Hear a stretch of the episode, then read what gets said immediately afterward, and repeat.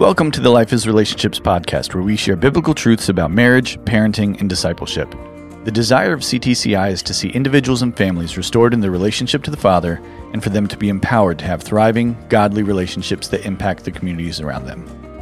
Hey, and today we're going to be talking with Seth and Alicia about um, a very interesting topic that some people might have very strong feelings about, and that is uh, what does it mean to like actually normalize apologizing to your kids? But first off, welcome to the podcast, everybody.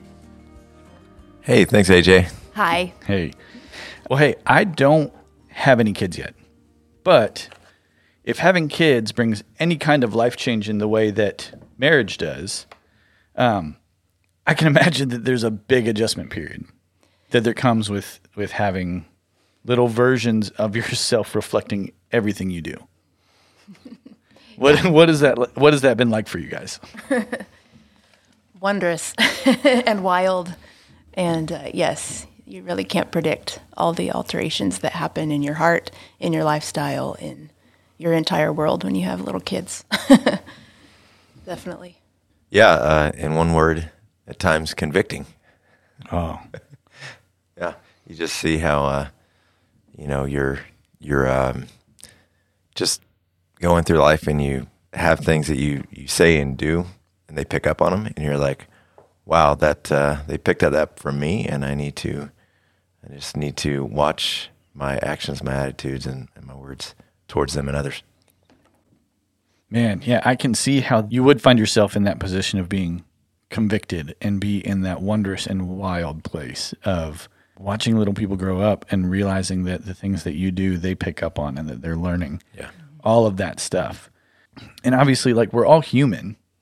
And so there's like this balance between being a, a dictator and a caretaker and a, a friend. I mean, I guess you can't really be a, a friend to your kid until they're like in a teen, their teen years or like graduating college, and then it's like, okay, now we can be friends. Now I'm not just your guide to stay alive and keep you from hurting yourself or doing super dumb things.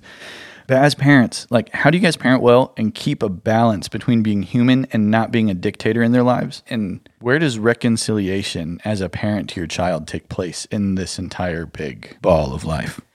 Yeah. Yeah. I, I would say that reconciliation is absolutely the key, like one of the greatest keys and weapons for success that I've found in parenting because making mistakes is inevitable.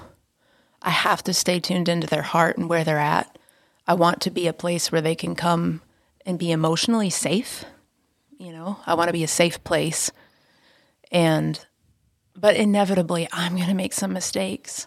And God is so good and so full of grace to give me the empowerment to then go back and out of the place that got really ugly, out of the place that got messy, out of the place where I, even as a parent, might have some regret like, oh man, I totally let a tone come out of my voice that was hurtful, or I totally let, you know, I just totally let my flesh take over.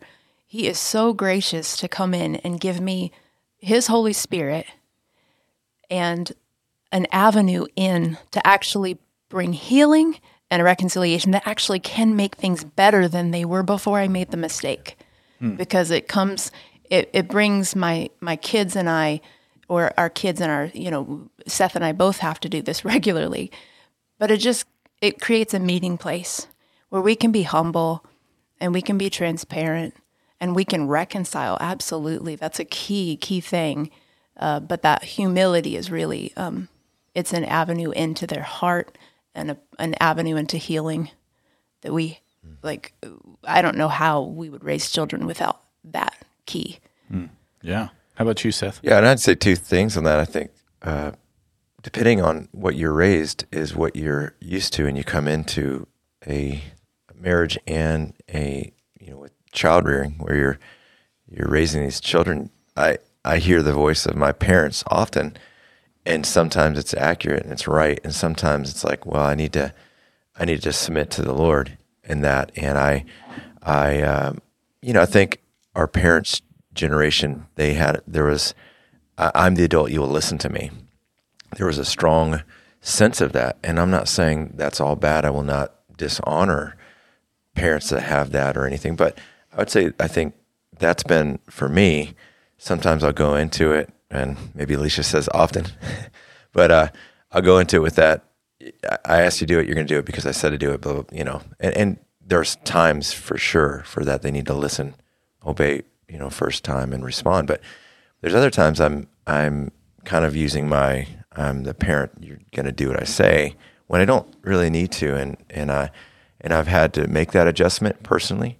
Mm-hmm. Even uh, recently, um, my dad was a stickler on hair and and things like that. And My son was, uh, uh, you know, my wife cut his hair and and she liked it. He liked it, and I'm like, well, in the summertime, that's going to be too long, and you and we need to cut this, and it needs to be shorter, and and you, I you can't take everybody to the Mister Clean Baldy route the no. same as you, man. but I think it's very efficient and cheap. Uh, but no, it's uh, it, it, so it, I had to. My wife and I talked afterwards, and and she let me know that that might have not been the best way to talk, you know, through that. And so I had to humble myself and talk to my son. Said, "Son, I'm I'm sorry. I didn't really need to pick this fight. It it was a good looking haircut. It wasn't what I would prefer for you." but I had to lay that aside, and it was again, it was humbling. But I, my heart, like Alicia said, in that in that position, I wanted to get back in line with you know our hearts on the same page, and I don't want to to create a wall, and I could have done that. Mm-hmm. And so he, very, kids are amazingly gracious when you when we as their parents humble ourselves, and this is huge for me. But I've seen where they have been, I forgive you, Daddy. You know, and and those are and then our hearts are are back together. Alicia, you mentioned something about where it, you have to come to this place of this this humbleness and reconciliation with your kids, and and we're talking about like what you exemplify to your kids is how they're going to live their lives. And do you think that it's difficult for parents to admit when they're they're wrong to their kids? I mean, we're already seeing here that it's important, but how important do you think it is for parents to like find that humility and to lead and guide their kids in what that looks like? Well, to be bold, I think it might be rooted in pride.